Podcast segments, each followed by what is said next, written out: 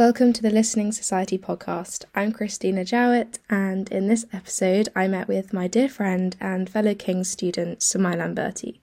Samai is a final year classics student in the Arts and Humanities faculty here at King's. And in this episode, we discussed classical antiquity and the myth of Narcissus, which was Samai's dissertation topic. And Samai also shared some of her key tips in succeeding in the dissertation and other pieces of extended writing. I hope you enjoy, and please follow us on our Instagram page to keep up to date with new episode releases and etc. You can find us on at the Listening Society podcast. Okay, welcome Samai to the Listening Society podcast. We're so glad to have you uh, here today. Um, so I guess we can just start off with, um, would you be able to provide us with an, just an overview of your dissertation? Sure. So, my dissertation basically aimed to trace the literary influence of the myth of Narcissus found in Ovid's Metamorphoses within both medieval and Renaissance literature. And for those of you who do not know, the myth of Narcissus is basically a myth in antiquity where there was a beautiful young boy and he was pursued by both female suitors and male suitors alike, but he rejected all of them because he was really vain and quite arrogant. And one suitor in particular, named Echo, who was a nymph, was pursuing Narcissus. And then he was like, you know what, I'm not interested. Please go away. I'd rather die before, you know, we do anything. And as a result, Echo sort of pines away until nothing's left of her, until her voice. And then one day, Narcissus was walking through a forest and came across a pool of water. Upon gazing into the pool of water, he sees an image and falls in love with this image. He doesn't know, in fact, that this image is, in fact, a reflection of himself. And following this, there's a huge long discourse about, you know, how lovesick Narcissus is, about not being able to um, be united with his beloved and how cruel his beloved is. All the while, we as the readers know the irony that Narcissus has in fact fallen in love with his own reflection. And then after he realizes that this image is in fact his own reflection, he sort of goes, has like a little mental breakdown as you would in the modern day, and dies. And his body is metamorphosized into a narcissus flower, which is a daffodil. And with this in mind, sort of this myth of Narcissus is actually one of the most famous in sort of antiquity and beyond. And writers in each generation following sort of the classical period have engaged with topics and themes prevalent in this myth and have used this myth as a way to explore their contemporary culture. And my dissertation sort of aimed to tap into this and sort of see what it was about the figure of Narcissus that writers in particular found so interesting. And I chose to focus on the medieval and the Renaissance periods because the medieval period was sort of the first main literary period following antiquity and the Renaissance followed the medieval period. So it was a good sort of juxtaposition and complement to each other to compare. To sort of break down each chapter, chapter one looked at the figure of Narcissus as presented in Ovid's Metamorphoses. Ovid was a Latin writer and one of the more famous Latin writers, and we get sort of the main myth of Narcissus from Ovid's Metamorphoses. And I also looked at in chapter one sort of alternative versions of the myth found in antiquity and how that sort of informed Ovid's representation of Narcissus. Chapter two, as I said, looked at the medieval sort of side of Narcissus. And in particular, I focused on Christian moralizing texts that moralized Narcissus, used him as sort of a figure that represented sin, arrogance, vanity, etc. I also looked at the Italian love poet Petrarch and sort of examined how Narcissus became this emblem of desirability, how self-love in itself became aesthetic, I can't say the word, how, how self-love became, you know, desirable and a key facet within medieval sort of love poetry. And then I also looked at a French um, medieval love text called Roman de la Rose, which basically blurred the moralizing and the erotic sides of Narcissus. Chapter three was the Renaissance, which basically looked at the fluidity of the character of Narcissus, how he embodied both the sort of medieval strands of, you know, the moralizing and erotic subtext, but also introduced a new side of Narcissus, which was creative narcissism, which I'll go into. So for this, I looked at a Neo-Latin text called Narcissus by John Clapham. I also looked at Shakespeare, uh, in specific his uh, poem Venus and Adonis. And then I looked at John Milton, and John Milton was the one where I examined creative narcissism. Narcissisms. No, I can't say the word. Creative narcissisms. There. Oh well, quite hard to say. It's a mouthful. But yeah, that's yeah. a brief view of the dissertation. That's incredibly interesting, Samai. Um, I'm, I'm actually, you know, what's really kind of stuck out amongst all the kind of clearly very interesting and um, you know, material is is the bit about the daffodil, and I really wanted to ask mm. you. So I presume the Latin name for a daffodil is Narcissus, but yes. but why why a daffodil flower? I was interested to know. Um, why not, you know, look at a lily or something? I don't know. well, I think flowers, particularly in antiquity, all held sort of certain meaning and had a certain etymology too. And I think it just so happened that the daffodil in itself was associated with Narcissus. And I don't think it was for any particular reason. I just feel like that was the folklore behind it, that Narcissus was this daffodil. And it's quite interesting to see how, from that point on, the daffodil in particular has been associated with Narcissus. So if you have a look at Shakespeare's Twelfth Night, in there, there's a lot of symbolism of the daffodil and um, it implicitly ties back to Narcissus. So, although today in the modern day we might not really associate daffodils as much with Narcissus, it's quite interesting to see how the origin of the flower and the origin of the meaning of the flower is rooted within classical antiquity, much like quite a lot of sort of flowers that we have today. Yeah, I, I suppose we kind of um, it's symbolized with maybe the start of spring. I mean, I'm not like a, a, a, a you know a flower expert, not not do I claim to be, but um, I was thinking maybe I don't know, is there any uh, significance there I, with with the story? I'm not entirely sure, to be honest, because I didn't look particularly at the flower. I looked more at um, the representation of Narcissus as this figure of self-love. But yeah. I guess that the daffodil in itself, since Narcissus sort of died in order to be reunited with his loved one, that sort of marks a critical change in the sense that, you know, it's a transition from life into death.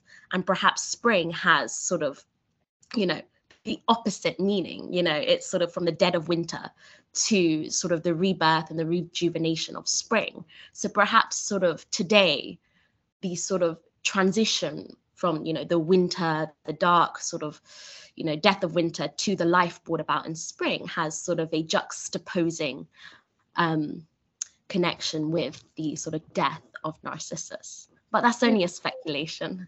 That's really interesting. No i think that, that definitely makes sense. And if it if it doesn't already exist then you just you've just coined that argument yourself so. I know i can claim it here right here and now. Yeah. Um so I guess moving on to the next question now, um, was there any particular inspiration um, behind choosing um, this this topic? Yeah, sure. So I think perhaps the reason why I chose sort of Narcissus in particular was just because of how omnipresent Narcissus is in contemporary culture since antiquity. Even today, you know, Narcissus, narcissism is a uh, key phenomena that you know most people are associated with or you know people kind of know about. And that has its origins within um, psychology and in particular sort of sigmund freud. And at that moment in time sigmund freud was communicating with you know generations and generations of past writers engaging with narcissus so it's interesting to see how in today's culture narcissus has sort of this implicit but also you know, overarching um, influence within modern culture, within, you know, various different facets you know, science, psychology, literature, art. There's even operas on Narcissus, which is just so interesting. So I just sort of wanted to tap into this and sort of see what it was about Narcissus that was just so intriguing to writers and just people in so many different professions initially sort of my main dissertation idea was to do a big history of you know the influence of narcissus from antiquity to modern day. But that would have been a whole book in itself and just simply unattainable within 10,000 words which sounds quite ironic because 10,000 words is quite a lot. But um i decided to narrow it down to both the medieval and the renaissance periods just from my research because those were the two periods which i found you know particularly interesting in their um, communication with narcissus and both periods as well you know had clear links but also deviations from each other. So they were quite good to sort of group together within sort of the framework of a dissertation. And i think sort of another reason why i chose this top this topic even though sort of i focused on literature was because of how inspiring narcissus was in art you know art is a whole different medium that in a way is connected with literature and the modern day but in sort of a pictorial um, sort of aspect. And I was quite, I like art. I like going look going looking at different artists and whatever. And it's just interesting to see how Narcissus is a repeating and recurring motif. So if you go from like Caravaggio's Narcissus, which is, you know, a key defining figure, to Gustave Moreau's Narcissus, which is, you know, more Victorian and sort of more aesthetic and decadent in its composition, to Salvador Dali's Narcissus, which is a complete sort of you know explosion in itself so sort of the artistic interpretation of narcissus really drew me in and then from there from my research i was able to sort of narrow it down to both the medieval and the renaissance periods but to sort of sum up um, the inspiration behind the picking narcissus was just how important and how influential he has been as a figure for and as a vessel as such for cultural exploration since um, antiquity. That's really interesting. Yeah, I'm just actually like looking right now at Caravaggio's um, Narcissus paintings, and it's really mm. interesting to see how, how, how, like you know, it's it, it how it seems to be uh, an incredibly um, prominent feature throughout, you know, Baroque artwork. Uh, there's some beautiful romantic images here and like you know it's very i think i don't know about you your research into the artwork in particular but they're all very like you know pastorally themed as well which is beautiful to see you know like the the reflection that's of of you know of um narcissus in the water that's so beautiful I, is there any other kind of um favorites that you have where it portrays narcissus uh, in art Mm, um, yeah. That's quite hard. I quite like um uh, I've forgotten the name, but it was a romantic interpretation of Narcissus, and it was in conjunction with some other myths from Ovid's Metamorphoses. And it was just interesting to see the connection between Narcissus and these other classical figures. But just sort of draw upon sort of the pastoral setting that you picked up, it's quite mm. interesting to see how he's always situated in a pastoral setting because that is how he's represented in the myth. But funnily enough, in classical antiquity, pastoral settings often have an insidious sort of meaning. You know, if something is sort of in the sort of depths of the woods in sort of antiquity, that's a signpost that something bad is going to happen. So in art, like foreboding. Um, artists, pardon? Like a foreboding trope, yes. maybe. Yeah. yeah. Right. That's so really interesting. It was like, you know, this setting which, you know, um, anticipated misfortunes to come. And this is often juxtaposed with Narcissus in the reflection of the water, because it's like, what does he see? You know, what does he see in the water? And it often invites viewers and readers alike to see themselves in the water and, you know, evoke some sort of deep self reflection and self consciousness within the surface of the water, which is why sort of the artistic uh, representations of narcissists in particular are just so interesting because of the whole pictorial combination that they evoke. Yeah, I think that you know sometimes the most successful philosophies or the most successful lit- pieces of literature are, like you said, they force you to be self-reflexive. I think that's the most like poignant way of of of making a point, or you know, in in in in the arts and humanities is is that self-reflexive nature. Um and yeah like you said that's that's very prevalent here. So that's that's incredibly interesting. Wow. Um and so i think you know this leads me on now to what was your um, what was your overall argument um, in your dissertation, and did it change at all throughout the time you're writing it? And I guess, you know, if you if you have time to touch upon it, um, did your question change as you're writing, or did did it kind of stay the same from the start? Yeah, that's a good question. So I think my main argument kind of stayed consistent just because from you know anyone sort of looking at Narcissus from a modern perspective would just know how fluid he was as a figure. So my overall argument was that Narcissus was an incredibly sort of fluid figure.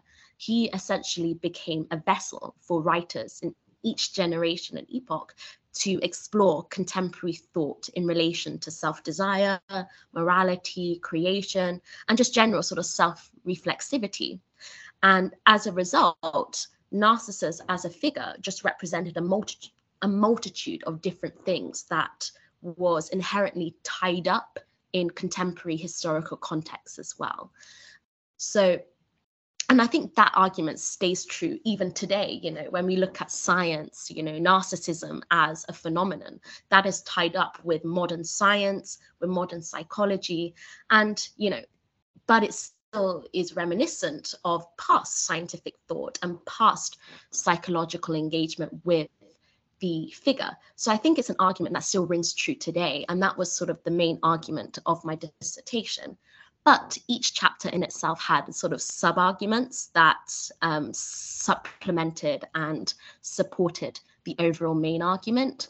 So, sort of in chapter two, where I look at the medieval period, it was evident to see how Narcissus became a figure that not only re- represented Christian morality, which I find fascinating because, you know, back then in Ovid's period, Christianity didn't really exist, you know, it was a phenomena that came after you know, towards the fall of the Roman Empire. And Ovid was like way, you know, way towards sort of, he was closer towards Julius Caesar for I think people who are not so familiar with classical antiquity, I think that's a good benchmark. So it's interesting to see how this figure became evocative of morality and Christianity when he was never you know intended to do so so that was you know in the medieval period in the medieval period too he also represented eroticism self-desire and um, questions pertaining to you, you know how desirable is self-desire and how does self-desire feed into you know normal human relationships? So that was you know the key dichotomy within the medieval period was morality versus eroticism. But of course that feeds into the main argument of how incredibly you know how narcissists can evoke so many different things in the renaissance sort of my main argument was that the renaissance writers um, kind of combined both christian morality and medieval um, romanticism.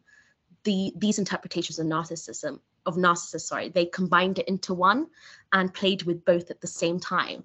But also a new feature of narcissus came up which was creative narcissism. And essentially that was where artists the inherent creation the inherent creation process requires narcissism. And that is actually something that still rings true today. You know when you create something that is you know in essence even if you are um you know using things as inspiration or r- drawing about you know a particular you know myth or something the creative process of art in itself requires narcissism because you are in essence you know taking drawing for, upon your your psyche your self-reflexivity your consciousness. So you know this just requires inherently narcissism. And for this i use john milton because you know um, paradise lost god creates you know adam and eve in his like in his likeness you know they look like him. That's just creative narcissism. And that, that's something that you know still rings true today. And i guess again feeds into the main argument that narcissus represents a whole plethora of different things and just the representation of him develops and meanders and deviates per generation. Yeah, that's very interesting. Yeah, interesting to hear about um, the John Milton uh, John. Milton mm. argument where you see, yeah, you you have Adam and cre- uh, Eve created, and there's this narcissistic theme throughout. And I think, I guess, in a sense, like you could also I know probably, you know, Satan, the snake, the serpent just is there. And you could also argue, you know, that he is this figure is is narcissistic as well. It's like, oh, we're just a world of narcissism in a sense. Like, you know, yeah. there's the there's the you know, the Eve is portrayed as a narcissist. There's, you know, clearly Adam as well. Like it's there's so many arguments and it's incredibly it's so interesting to you talk about now because it's all connecting together. Yeah. Um, you know, it's it's really cool. Um so I, moving on. Sorry, sure. You, go. I was just gonna say, John Milton in itself could have been like a whole dissertation topic, and it was quite uh, like difficult to uh, narrow down the uh, the main sort of narcissistic argument I was going to go for. But as you say, Eve as a narcissist is such a big topic in scholarship and how this reflects Adam's narcissism. Satan is actually a foil to God's narcissistic creation. It's just like as much as you don't want to like people don't want to think about it because it is a Christian story about the creation of mankind. Just narcissism, narcissism permeates pretty much every facet of the poem, both on a macro level and a micro level. And it's just a fascinating topic. So, yeah. um, for one, I would certainly encourage people to have a look at if they have time. Yeah and yeah indeed. I think uh, yeah it's just everywhere sadly isn't it? Uh, honestly. yeah. Um so yeah moving on. Um i think yeah i'd, would love to ask you about your research strategy. Um mm-hmm. how, and how did your research inform your argument and you know overall dissertation? Yeah. I want to start off here by just saying that uh, research and reading I think makes up like 80% of one's dissertation. Because, you know, when you first pick a topic, you might have an interest in it, but you don't really know that much about it. And it's only your research that informs you which arguments you might take, which texts you're going to focus on, like what really is it that interests you. So for me, my research strategy, firstly, was just reading as much as I can. My bibliography ended up being about 100 like items long, which is a bit excessive, I must say so myself. But I think it just reflects, you know, the deep reading I did in order to create this piece. So I think in terms of strategy, the first thing I did was to read really broadly about narcissists and sort of his influence within cultural history, as this gave me a feel for sort of the main arguments critics had on the general reception of Narcissus, and also helped me inform, like, and also helped inform me on which texts I was going to focus on within the medieval and the Renaissance periods, because, like, even though I focused on three texts per chapters there are just so many just so so many and it's quite hard to pick the right text for the arguments I was going to make. So that first step in reading broadly really helped me. And then, secondly, I sort of focused on the specific time periods and um, the specific arguments I was going to make in each chapter and read more focused around that. And this helped inform me on the structure of what each chapter was going to look like. And also helped me make choices as to the text that I was going to choose. So, for example, at this stage, initially I thought I was going to do Shakespeare's Richard II, which is one of his sort of historical plays, because Richard II in himself is a narcissist.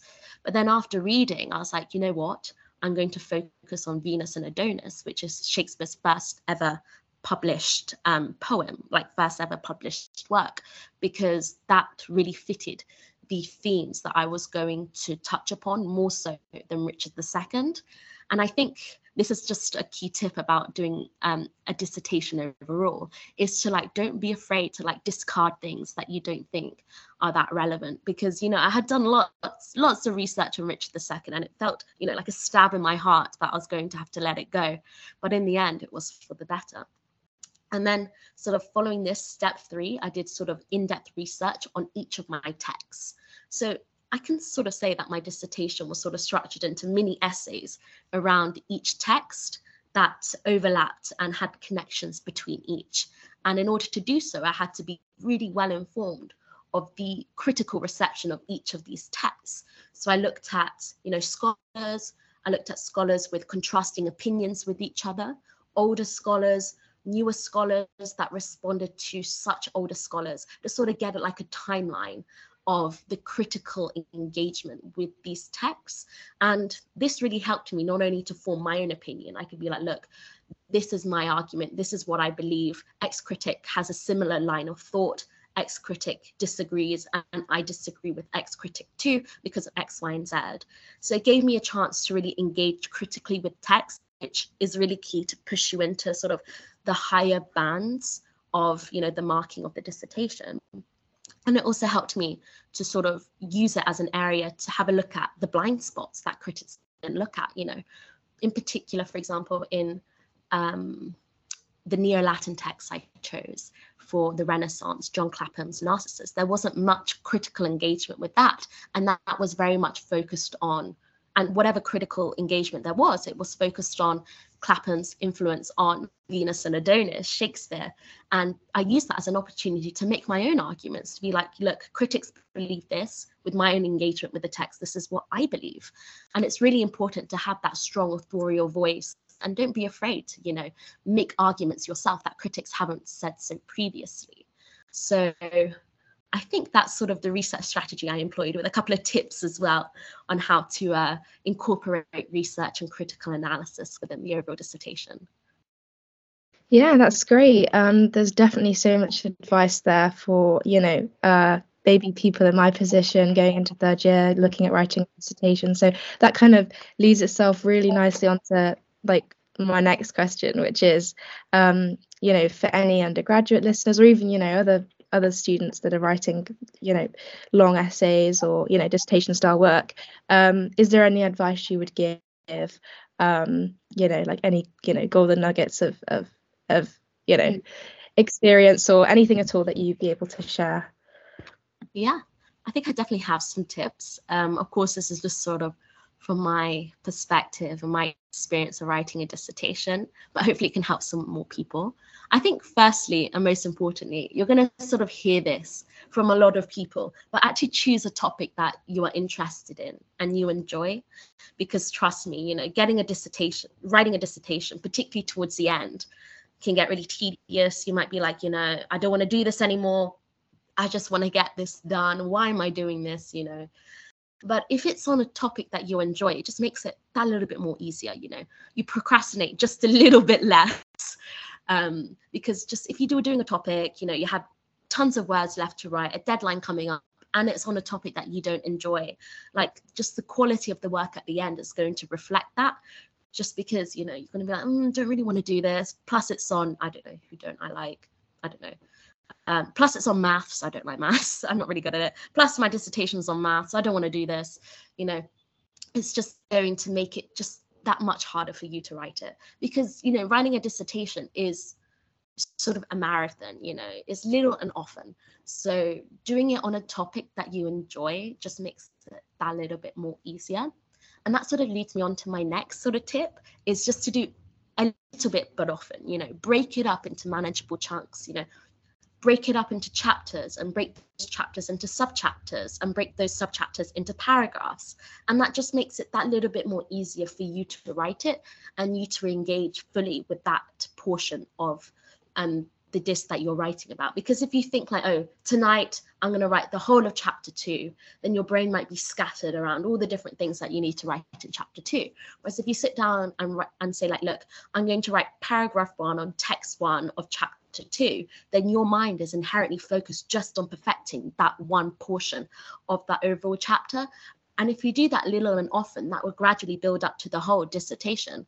And it just will be a much higher quality of work because you've inherently, you know, focused in and narrowed down um, your attention on that one little portion for that, you know, that night or that week or whatever your whatever time frame you set out for yourself. So I'd advise to really structure it well and break it down into more manageable chunks. Um, I think that sort of leads me on to my next point in the sense it's like just don't panic Um, dissertations are long. It's meant to be long and extended pieces of writing. And trust me, I know so many people who have left it to the last minute, rushing it precisely because they're doing a topic that they don't really enjoy or they haven't done they haven't really managed their time to write it in you know manageable chunks and this just leads people to panic and you know just write stuff which just isn't that good quality so i just feel like you know manage your time well you know know when your deadlines are and set strict deadlines for yourself and do prioritize it especially towards the end because you know your dissertation is worth, I think, in most universities, like 30 credits. It's quite a lot. And you really do have the opportunity to blow it out the park. You know, it could be the difference whether you get like a 2 1 or a high first. So, like, really do focus on it because it can really, you know, make the difference within your undergraduate degree. So, in that sense, like, just don't panic. Take your time with it.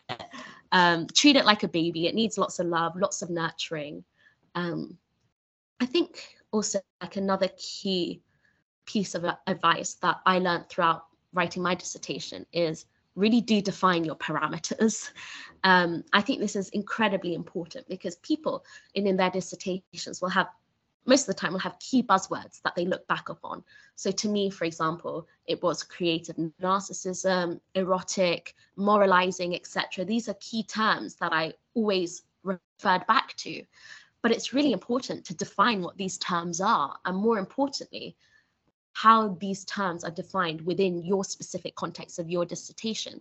So, for example, if I take the word erotic, that can mean so many different things, you know, to so many different people. So, I had to be, you know, clear with what I meant erotic meant in the context of my dissertation and what other critics also thought so. There's also like quite like a handy thing. If you're defining your parameters, try and find sort of like critics to sort of back up your interpretation of these terms. Because if you don't lay out these parameters and then write your dissertation using the words like moralizing, erotic, you know, creative narcissism, and just haven't defined it, then your examiner is going to be like, but what does this mean? You know, you refer to creative narcissism in your argument with John Milton, but what does this mean? So I think it's really important to define parameters. Just to give you sort of a taste of how important, around a quarter to a third of each of my chapters was dedicated towards defining these parameters. It was almost as long as an analysis in one of the texts. So be careful to define your parameters, root it within critics and historical contexts, and just be very clear and concise with that because trust me, it can make or break the dis. So yeah, those are some of tips that have come to mind. Um, and I hope you guys find it helpful. Thank you so much. Yeah, that's that's brilliant. Some really useful uh, pieces of advice there, Samai. Thank you so much. Uh, so, you know, you're about to graduate from King's College London, uh, and you're a future trainee solicitor at the Magic Circle law firm Allen and Overy. Uh, I wanted to ask you. this this brings me on to ask you. You know, what are your plans for the future, post King's, pre uh, pre training contract, um yeah. and and and beyond if you like so, so yeah, you... yeah. Well i think firstly i have to say that i'm very fortunate i feel to have you know secured a training contract within my final year. Um, getting these jobs particularly in today's market is just so so hard requires so much work and you know so many people you know try as hard as they can like just get it for whatever reason. So i just feel you know really grateful to the fact that you know I've managed to secure a job, um, and not just a job, but you know a future trainee solicitor at such an esteemed firm like Allen and Overy. So I'm really just firstly like really excited for what the future has to come, and you know doing something that's completely different to classics. Law is, I mean, it is related in a sense because the law originated in sort of ancient Athens, but just doing something that is completely different to classics is really exciting. So I'll be starting my law conversion in January. So from now until January, I have some time off, firstly to sleep and recover from writing a dissertation. All those late nights have yeah. to uh, need to recover from that. But in the meantime, I think I was I was planning on sort of creating sort of like a legal student consultancy business in the sense of, you know, because I've gone through the whole journey. I've come out of it alive. Um, and on the way, I picked up lots of handy tips and tricks on how to, you know, progress onto the final stages of law firm interviews because they're highly competitive, you know, like I think I was reading the Magic Circle only take like less than 2% of people, of all people who apply. So they're all insanely competitive. So I was thinking of creating sort of a consultancy sort of business where I help students, you know, in positions, in people who are who are in similar positions to myself, to help them get, you know, training contracts at top firms like Allen and Overy. And I was thinking of sort of launching that pretty soon before the new application season. And I'm just sort of in the middle of planning that and um, perfecting sort of my timeline for that. So hopefully, if all goes well, um, if you are someone who is looking to go into law, particularly from a non-law background, because I study classics, but it's so, you know, you don't need to study law uh, to get into law. And in fact, you know, top law firms hire, you know, 50% of their cohorts from people with non-law backgrounds. So in a way, you're actually at an advantage. but um, if you're looking to go into law, like, don't hesitate to uh, reach out to me if you have any questions. I'll be more than happy to help. And do keep your, an eye out for this sort of um, cute little uh, legal consultancy business that I'll be setting up soon. Definitely, I'm sure. I'm sure we'll uh, we'll we'll promote it on our uh, Instagram. So to listeners out there that aren't following our Instagram, follow it. Uh, and I will also put Samai's uh, Instagram handle if she's okay with it on there, so you can contact her if uh, you were looking for any advice. So yeah, uh, I, I, guess this this comes to the end of the episode. Um, but Samai, I just want to say a, a massive thank you uh, for coming on the episode today uh, and sharing with us your dissertation um, topic, advice, and other things. It's been fascinating, and I hope that you know soon we can have you back, maybe also discussing something else. yeah, of course.